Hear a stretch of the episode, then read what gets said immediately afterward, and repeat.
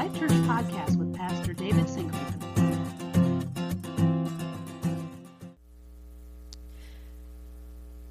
The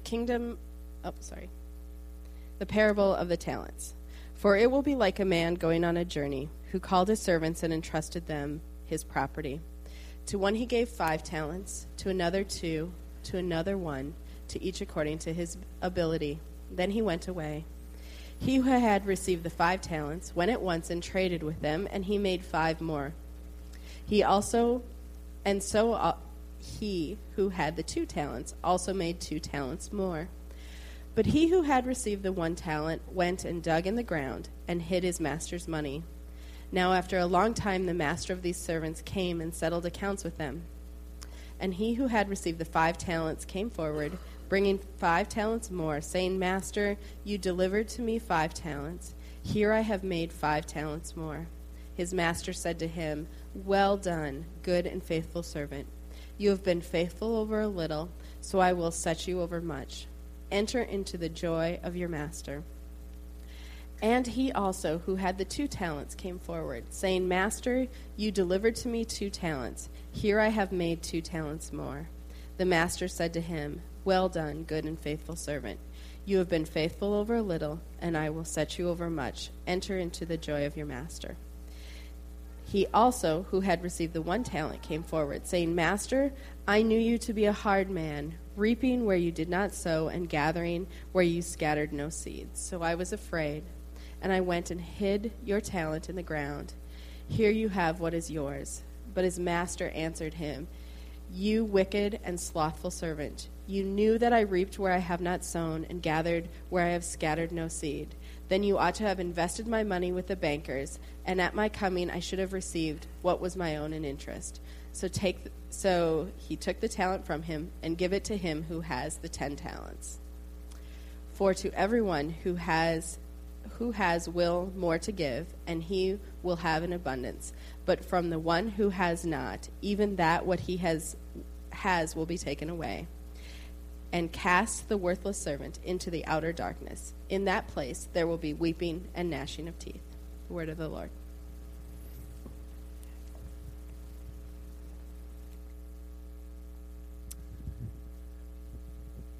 How many of you have seen the show The Apprentice or Celebrity Apprentice? Any Apprentice fans in here? Okay. I know Donald Trump gets enough press these days, but it really was a hit show. It was really a great show and an interesting show, I think, for many reasons. You've got this super rich guy that's interesting. Love or hate Donald Trump, one thing you cannot deny is that he's an interesting man. Even his hair, he's just very, very, very interesting. Everything he says and does is just very interesting.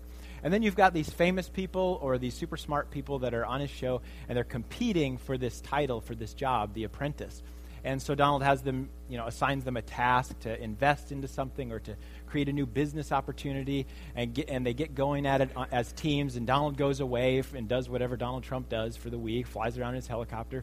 And then both teams get busily to work, and they know the day is coming when Donald Trump is coming back, and he's going to bring them into the boardroom, and he's going to ask them how they did with their task.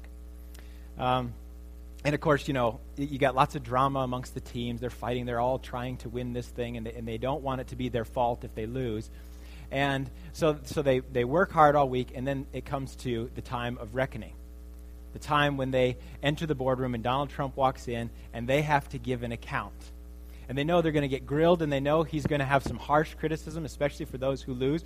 And there he goes, and he starts asking questions, and finally he reveals, this team won, this team lost. Great job, team one. You did an excellent job. Well done. Now, you can be dismissed. Let me talk to the losing team. And all the tension is sort of just building, right? You can just feel it. It's just building. And he starts trying to pick apart the losing team. He says things like, if you were me, who would you fire? He tries to get people to gang up on one person and tries to pinpoint who was the weakest team member. And all the time, you're just waiting for the big climactic moment, right? You all know what it is. The big climactic moment where Donald Trump says, you're fired. And he's so good at that. And he's just really, really good at saying you're fired. And then that's it. There's no more conversation after that. Once he fires you, that's it. Great show, isn't it? Gripping show. And you know, the interesting thing is that this parable here in Matthew that Jesus tells is a thriller. It's a cliffhanger, and it's a lot. It reminds me a lot of The Apprentice. It's almost laid out identical to this show. And Jesus is such a good storyteller. I think he'd be a great sitcom writer. He's such a good storyteller because he has a way of lodging truths in our hearts and our minds that we can't forget them. And this parable is supposed to do something important in us. It's supposed to do something important in his disciples. And so we're going to see what he's after here. Now, of course, I think it's important for us to realize that we never want to draw parallels between Donald Trump and Jesus Christ, okay? Even maybe Donald would like us to do that today. We're not going to do that. But he is telling this story for a very specific reason, and he's talking to his disciples here. If you do a little bit of background here, in chapter 24, it says that Jesus is on the Mount of Olives with his disciples, and they're asking him some questions about the end of the world, about when he comes again with his kingdom. And so he starts walking them through some of these things. He starts telling them about the signs, that this is how you're going to know when the end is coming. And then in chapter 25, he tells them three parables, all which are quite disturbing, honestly. Three very, very similar parables with similar meanings, but all of them have an interesting point. And in the middle of those three parables comes this parable on the talents. And so we're going to look at what Jesus is after here in this parable. And he set it out in just like the show, The Apprentice. It's just like an episode of The Apprentice. There's the resources entrusted. And then we see how the resources are invested. The servants go about busily working for their master. And then, finally, the call to give an account, the climactic judgment from the master himself. And so we're going to see that as we go throughout this passage and try to uncover what Jesus wants us to know here. All right, so let's begin. Right where the show begins, right where you would see an episode of The Apprentice begins, we're handing out the resources, okay? And so this master's going away on a trip, and in the first century, if you're going away on a trip, you don't take all your money with you, especially if you have this much money, all right? Because there's lots of robbers. It's a really dangerous thing, so you got to leave it with somebody. Now, it's really interesting because normally you would never leave it with your slaves. This is a bad idea to leave this much resource with your slaves, but this guy apparently leaves it with his slaves, with his servants, and he's going on a trip. You might say, why didn't he put it in the bank? Well, they didn't have banks back then, not like we do today. There was no FDIC. So this was something that he had to figure out, and maybe he didn't have family or friends that he could trust it to. So he leaves it with his servants. And the language here is talent. Now, this has been botched by lots of English speakers, because when we hear talent, what do we think of? Singing, dancing, right? Jumping through flaming hoops. America's Got Talent. We think of those kinds of things, right? He's not handing out those kinds of things. He's handing out large sums of money. Talent was a measurement of weight, and it corresponded to, in English dollars, U.S. dollars, about $500,000 was one talent. It would take a day laborer about 20 years to earn that much money. So these are huge investments that he's leaving with his servants. It's not little, like, here's $20. Why don't you keep this for me? Keep it safe for me. These are big amounts of money that this master is leaving with his servants as he goes on this trip. And so they have a lot of responsibility here. And he gives that to them according to their ability. Now notice there's no shame in this. He doesn't say, you're kind of a pathetic servant, so I'm going to only give you $500,000, whereas you're a really good servant, so you get $2.5 million. No, he says, I'm just going to divvy it out. Maybe it's that he had one servant working for him for a longer time. We don't know. But he gave according to their ability, and there's no shame in that. And the truth is, this is what he's done with you and I as well. He's looked at you and he said, I'm going to give you certain gifts, certain abilities. You have financial resources, except for you college kids. I'm sorry, you're actually going into the negative still, and as far as that category is concerned. But you have physical abilities, you have mental abilities and capabilities, you have education, you have people skills and gifts and family and friends and all kinds of things, resources that God's put into your life that you're supposed to be managing for him. That's the big idea of this passage. You are managers of the Lord's resources. You've been given a whole number of things to steward and invest for Jesus. Likewise, Life Church is in the same boat. He's given us a ton of resources at this little church to manage and steward and invest for Jesus. The main resource that he's given us is people. You want to know what God's most precious resource is? People. He loves people. This is why the Bible is always talking about God's heart for cities. Why does he love cities so much? Because they're crammed full of his favorite thing, people. Lots of people. He loves people. So when he gives people to a congregation or to a church, he's not doing so lightly. People are very important to God. He loves people more than any amount of any other resource. Life Church has been blessed. We have more people now than ever. Something we have to steward, something we have to take care of, something we have to invest for Jesus' glory. Additionally, he's given this church financial resources. We are blessed to have been debt-free now for almost a year. That's not an accident. That's a blessing that comes right from the Lord. It's not usual for churches to be debt-free. And God's asking us, expecting that we would invest those resources wisely for his glory. That each dollar, each cent matters because it's God's.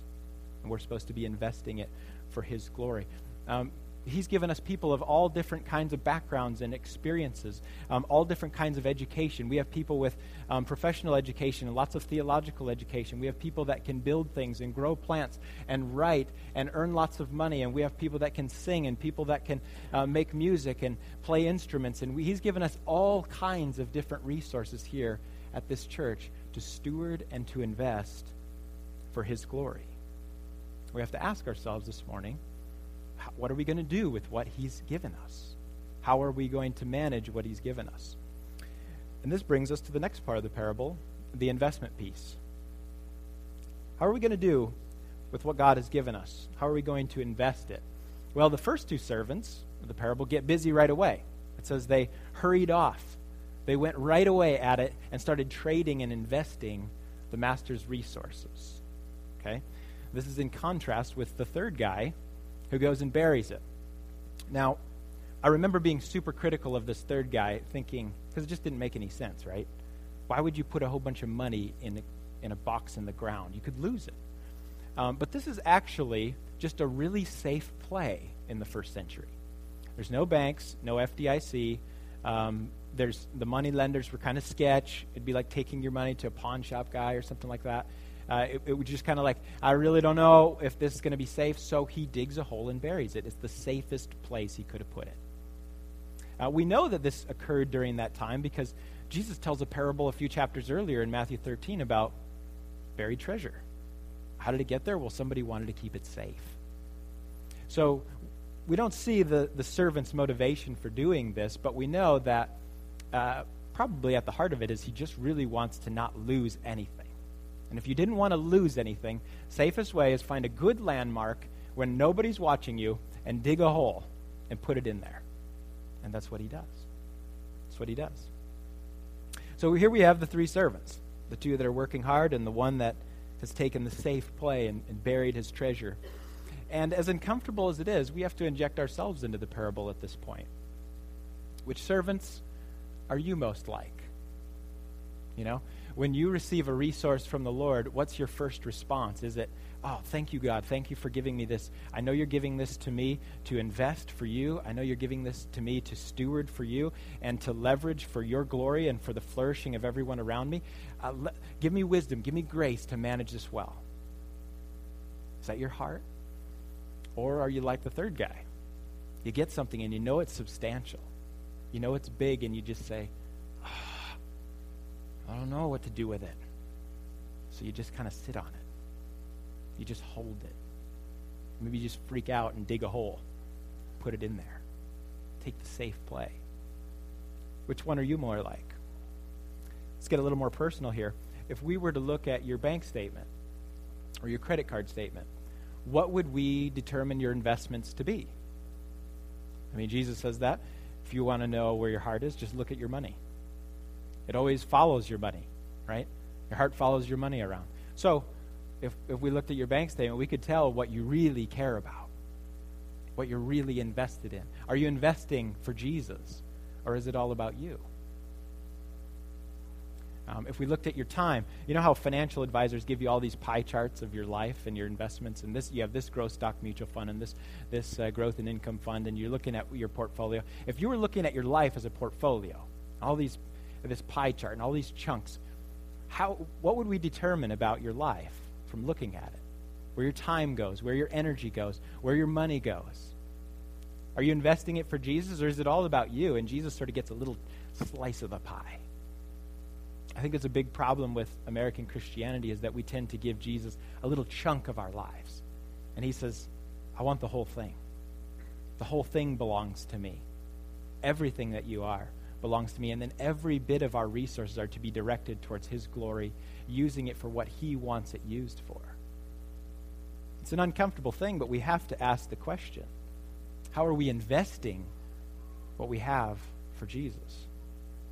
You know, as a church, we have to ask ourselves, how are we doing with what Jesus has given us? How are we doing with the people that he's put in Life Church? Pastor Bill and I are constantly praying and asking this question, are we stewarding the people that he's given us well? Are the people in Life Church actually being made into disciples who love Jesus and serve him with everything they got? This is not just about filling up chairs. It's about discipling people that he loves dearly, that he gave his own blood for. How are we doing with our financial resources and with this community that he's put us in? Are we investing well?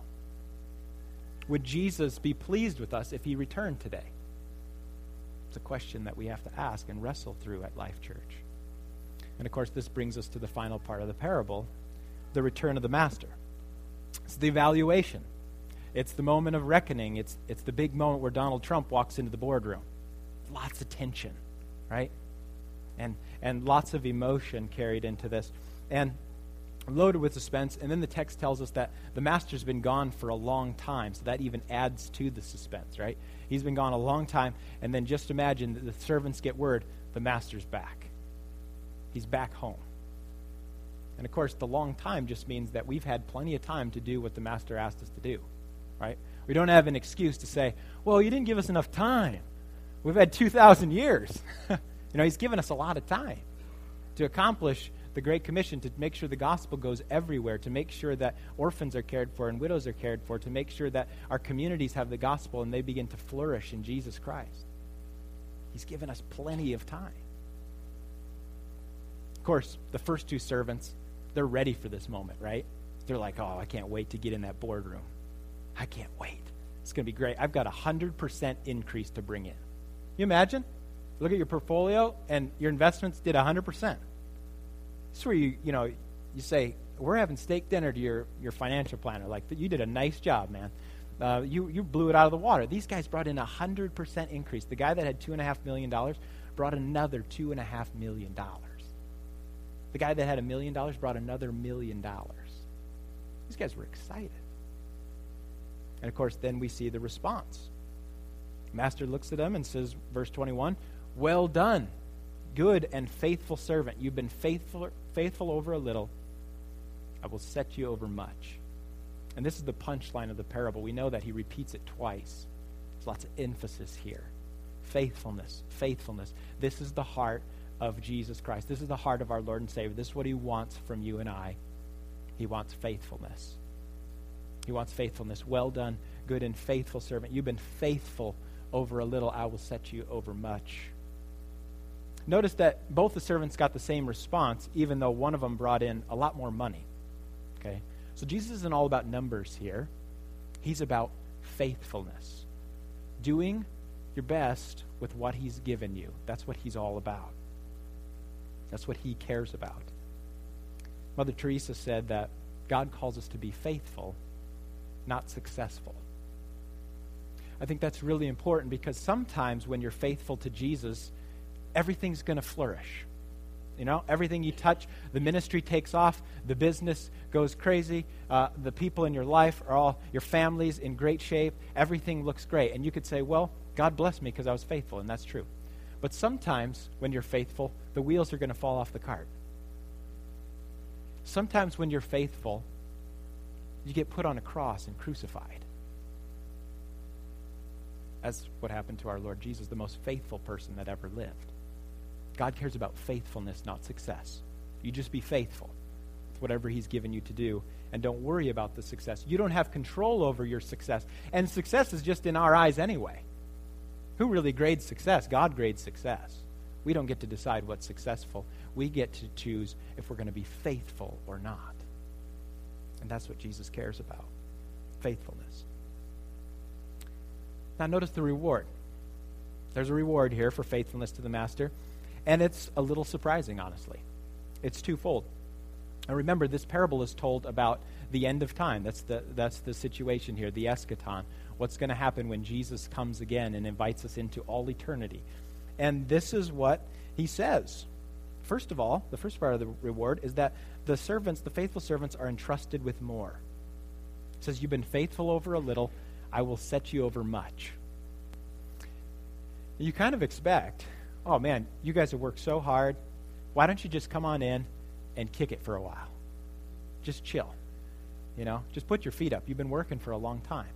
That's not what happens. He says, you've been faithful with a little. $2.5 million. That's a little. That's puny stuff to God. Now I'm going to set you over much. They get more to do. It's interesting. Eternity, for Christians, is not a retirement into leisure time. It means more work. But it's joyful work. It's not filled with frustration. But we're going to be working for Jesus forever. We're going to be serving him forever. Rick Warren says this. He says, faithful servants never retire. You can retire from your career, but you will never retire from serving God, even into all eternity. This is good news for you that get excited about doing something in eternity. You won't be sitting on clouds. You'll be working. He's going to put you over much. The second part of the reward is interesting, I think even more interesting, and that is that the master doesn't give them anything. He says, enter into the joy of your master. It doesn't say, here's what's going to make you happy. Here's the reward, so now you can go and enjoy this thing that I'm going to give you. He says, you get to come and experience me being happy with you. You get to come and be a part of the wedding feast. You get to come and enjoy my joy. Isn't that interesting? That in the end, what we will want most is to bring our master joy. In the end most, his happiness will make us happy. Have you ever had this before? You might have experienced this on a micro level with a parent, a spouse or kids, where you put a lot of energy into bringing them joy, and in the midst of their joy, you found yourself incredibly joyful. You know, way more joyful than you could have ever made yourself had you just focused on your own joy.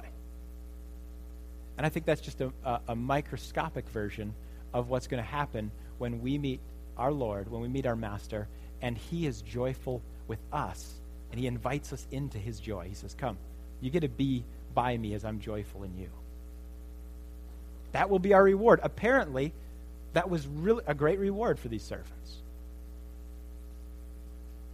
In stark contrast to these faithful servants, of course, we have the third servant who buried his treasure.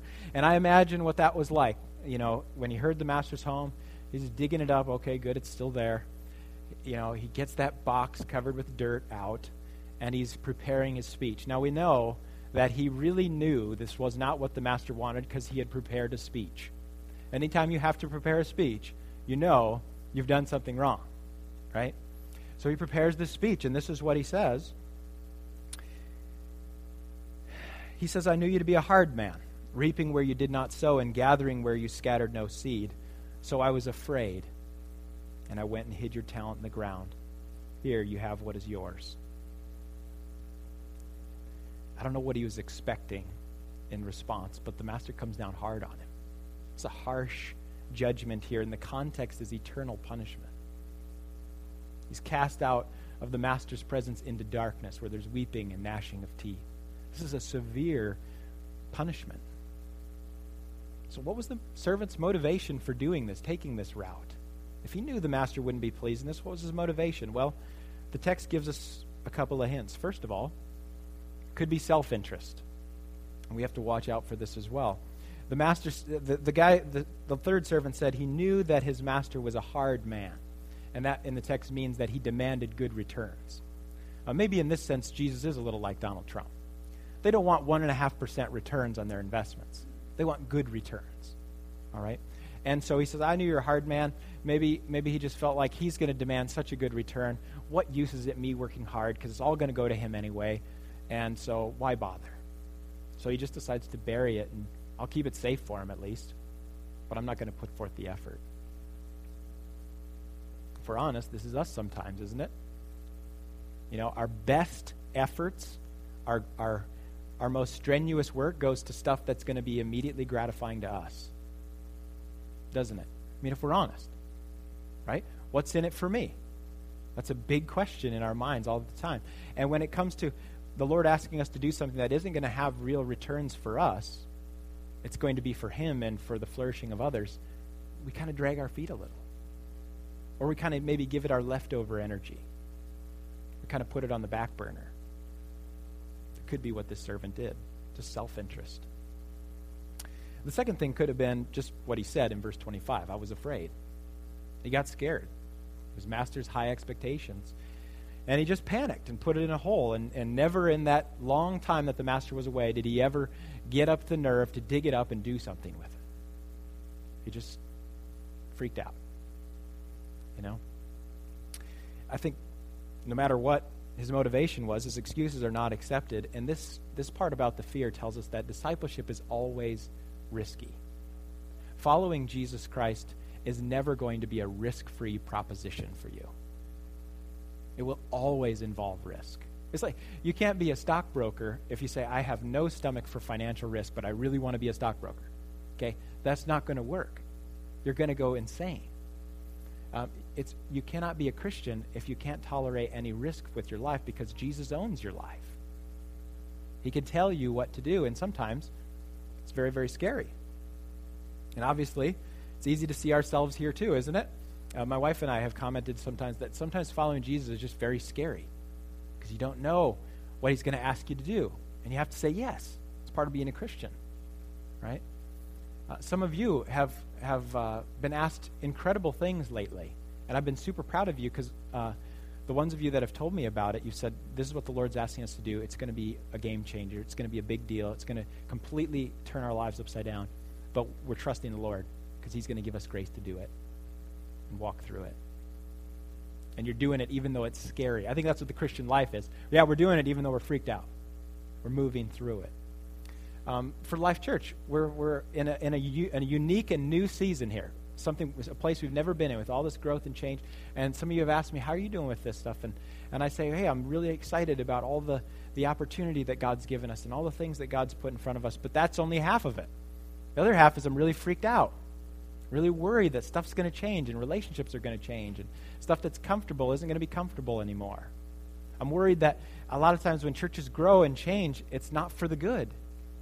Sometimes they take their eyes off the one thing they have to keep their eyes on, which is Jesus. They start paying attention to the parking lot or the building or something else that it matters, but it's not the main thing. I'm afraid too. But fear is no reason to sit around and do nothing with what God has given us. It's only reason to look to him and pray more and trust him for the grace to use it well, to steward it well. So the judgment for this last servant is harsh. We have to remember this is a story that Jesus told. He's not teaching on how to be saved. This is a story that he's looking for specific impact. But he ends it this way for a reason. He means business. This is serious stuff. And he's putting an exclamation point on the end of his story here by using such a serious example. In the end, this servant is labeled as useless for the kingdom of God. And we see that Jesus' words in Matthew 7 are true. Only those who do the will of my Father will enter into the kingdom of God. It's heavy, isn't it? The natural thing to do with a parable is to put yourself somewhere in there. So where are you? Where do you see yourself today? What's your response to this parable? I'm aware there could be several. Suppose some of you could be sitting here thinking, hey, I just feel like this means to me that I need to really evaluate what I'm doing with my resources, my time, my money, my energy, all the things that God's given me. Hey, praise God. I think that's what Jesus wants you to get out of this. That you really do, you let God search you. You let God help you evaluate and make changes if you need to make changes. I think that's what Jesus is after here. But I'm aware there's other possibilities, and the one I'm especially concerned about is that this could produce a whole bunch of fear in you. That if you don't perform well enough, If you don't work hard enough or diligent enough, God's going to treat you like he did this third servant. So you're going to start working really hard and doing stuff because you're just afraid of God. And I don't think that's what Jesus is after here. I don't think that's the posture of heart he wants you to have towards your Father. Right? I don't think Jesus left his home in heaven, came to earth, died and rose again to tell us to work harder, try harder. I don't think that's the point here. Because see, ultimately, think about it with me for a minute. What reward motivates the faithful servants? We want to be like the faithful servants in the story, right? What reward are they after? They're after the joy of the master, right? That's what drives them to 100% increase. The joy of the master, bringing him joy, is the hugest motivation in the whole world. What was the motivation for the third servant? Well, it was fear. Fear actually didn't do anything for him. It drove him to do nothing. It froze him. And see, that's the key to the Christian life. If you're always afraid of the consequences for not doing things right, then that just means that you haven't understood the master. It means you haven't understood the master's heart for you and what he's done for you. It means that you haven't understood that the master served and loved you before you did anything for him. You get that? He totally laid himself out for you before you did anything for him. When you realize that, you start working for him, and you don't even think about the possibility that you wouldn't do anything. Because when you get that, it changes you, and it changes you from the inside out, affects all of your behavior. So you never have to worry about being the third servant. You'll work for his joy with everything you've got. It's kind of paradoxical. It's kind of like there's a key that unlocks inside your heart true motivation. All right? And once that true motivation is unlocked, you'll do anything. Go to any lengths, serve the master, even go to your own death for the master. But until that's unlocked, it'll feel really hard and arduous, and it'll feel like works-based righteousness. There'll be fear in it. There'll be all kinds of, difficult things about it. Okay? And you might say, well, what's the key to that? Well, it's understanding that you were the joy that was set before Jesus, that he would go to the cross enduring its shame. That's what you have to understand, that he loved you that much. And when you understand that, and unlock something, and you work joyfully for him. It was out of joy that he redeemed you, and now it's out of seeking his joy that you work faithfully for him. That's how it works. And I know this is a little bit of a difficult concept to grasp, but it really is important that you as a Christian understand the balance between faith and works. That's what this is turning on here. Faith and works have to go together. That's what James says in James 5:16. He says, faith without works is dead. So we might say, what was the problem with this last servant? Because that's the question that comes to my mind. What's the big deal? He buried it. Didn't do anything wrong. He didn't embezzle it, steal it. But what's the problem with him? Well, he was a workless servant. We can conclude that he didn't have faith, that he didn't really love the master. And so he's punished. And so he doesn't belong to the master. Martin Luther said that we are saved by faith alone, but the faith that saves is never alone. It's always accompanied by good works. This faith in Jesus Christ always changes you. It can't not change you. You know, the next parable here in Matthew 25, tells us a little bit more about this, gives us a little bit more clarity into it. And it's the parable of the sheep and the goats. And this parable, it sounds a lot like a county fair. You know, God's at the end of time, he's separating the sheep from the goats, and the sheep are apparently his, and the goats are apparently not his. And how he tells the difference between the sheep and the goats is simply by what they did. You know, he names things like they fed the hungry, they cared for the sick, they clothed the naked, they visited those in prison. And the interesting thing about that parable is at the end of the parable, the sheep and the goats are both shocked. They can't believe it. They had no idea that they were doing or not doing these things unto the Lord. Kind of tells us that for God's people, doing good works will come as naturally as growing wool comes to sheep. You're one of God's people. You've been saved and filled with the Spirit. You're going to produce fruit. Right? It's going to happen naturally. Another way to speak of it that Jesus mentions is the metaphor of producing fruit. He says, a good tree produces good fruit. So if you have a, a good apple tree, you're going to get good apples off of it. It doesn't have to try really hard. It just happens. When God puts his Spirit inside of you, you're going to produce fruit. So I don't want you worried and fretful about whether or not you're going to be treated like this last servant. If you're filled with the Spirit, you're going to produce fruit. This parable is a call for you to investigate that fruit, to inspect it, to say, is my life filled with good fruit? Is the Spirit changing me and producing more and more fruit? Those of you who are new Christians, you're probably not going to have a lot of fruit yet. Young trees don't produce a lot of fruit, okay? So be patient. The fruit will come. But you're going to produce fruit. So be confident of that. Whatever your response to this parable is, don't miss these simple questions.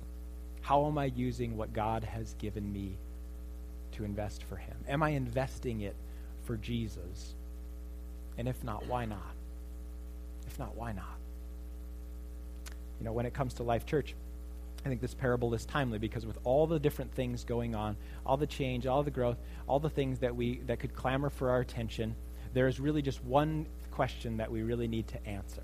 And that makes all the other questions sort of become secondary questions. And that question is, how do we be faithful to our Master Jesus Christ? That's all we really have to do as his church. We have to be faithful to our Master Jesus Christ.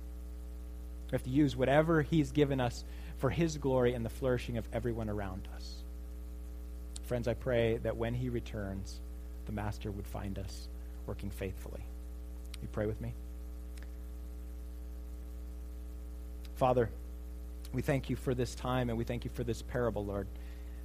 It's a hard one to accept sometimes, that you're watching, that you care about what we do with what you've given us. So, Lord, we ask for your grace this morning and for the power of your Holy Spirit, which is so essential for us to do this well. We cannot do this without your help. Give us the grace to be faithful, Lord. It's in Jesus' name we pray. Amen.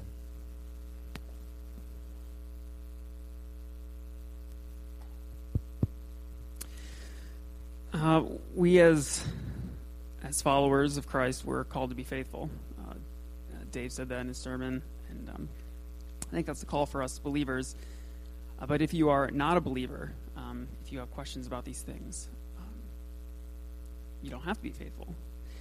But the good news is that you are invited and you're welcome to take joy in the Master, in the Lord. And the good news is that Jesus is on the throne. He's alive. He is our King. He's a good King. That God came as a man, died, and rose again to show us and to reveal to us life and what that looks like in him. It's offered to you. All you have to do is take it, and that is the gospel. That's the good news. If you have questions about that, you need prayer, you need something. We're going to have people who come up. Every Sunday we do this. People come up, they'll pray with you. Also, Pastor Dave is here. We have elders around and obviously many believers. So if the prayer people would come up right now. And if you, you're part of Life Church, you're a believer, and you need encouragement and you have your own doubts and you have challenges, come and pray with them as well. Otherwise, you are dismissed.